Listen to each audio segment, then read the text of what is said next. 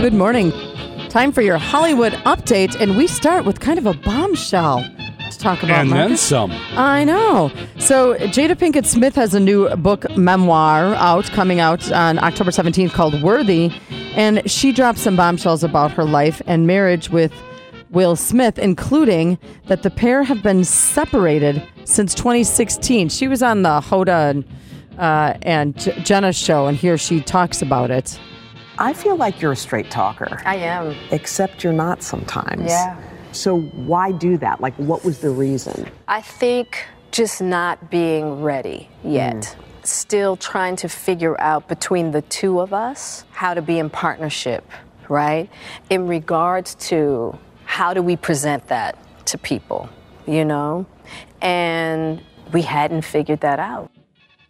And she goes on to talk a little bit more here. Why a fracture? That that's a lot of things. Yeah. And I think by the time we got to 2016, we were just exhausted with trying. I think we were both kind of still stuck in our fantasy of what we thought the other person should be. Oh.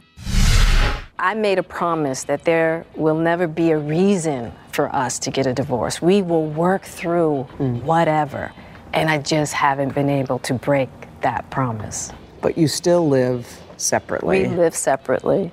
Okay, then there's more here about we might have some insight on this whole Chris Rock thing because she said that Chris Rock asked her out back in 2016 because there were rumors that they were getting divorced, that Will and Jada were getting divorced. So he called her up, asked her out, and she said no. Those are just rumors. He felt terrible about it. He apologized profusely, she said, but that sort of explains why Will The Smith slap.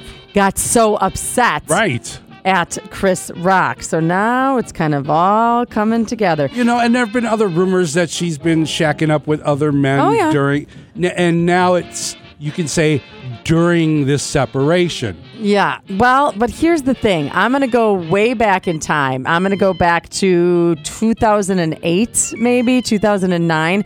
I have a friend who lives out in uh, in California, and he was an actor at the time. And we were having dinner, and he said, "Oh, it is common knowledge in Hollywood that those two sleep with other people all the time. Like it's just their relationship was never not open. And that was common knowledge out there, at least in that scene back then. So just interesting, mm. weird Hollywood stuff I don't think I'll ever understand. But they're still together. They're just separated. it doesn't sound like they're together though. She sounds really broken in those clips. She won't. But she won't divorce. No. they're just separated. Yeah, they're separate lives. Taylor Swift showed up in person for the Eras Tour concert film premiere at the Grove in LA oh on oh my God, oh my Wednesday. God, oh my God. I know. She delivered a three minute speech, gave shout outs to her band and dancers, and of course, all the Swifties. And she revealed that the movie will be hitting theaters a day early, Marcus, today. Oh yeah. And you don't have your tickets until tomorrow, right? Tomorrow. All right. Uh, also, just God, oh my God, oh my God. FYI, Travis Kelce did not attend the movie premiere. Yeah, because he's got a game tonight. I don't think they just let the football players take off before the football game during the season. So he was not there, and uh, don't start any rumors that there's trouble in paradise yet. Anyway. Bruce Willis's good friend and moonlighting creator says the actor's ability to communicate has taken a sharp decline amid his health battles. He was diagnosed with aphasia and then later dementia. Um, he said it's really hard to try and communicate with him because he just really can't communicate anymore.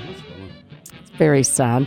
Um, there's going to be an Ocean 11 prequel, and it's going to star none other than Margot Robbie and Ryan Gosling. So very un-Barbie like. Yeah.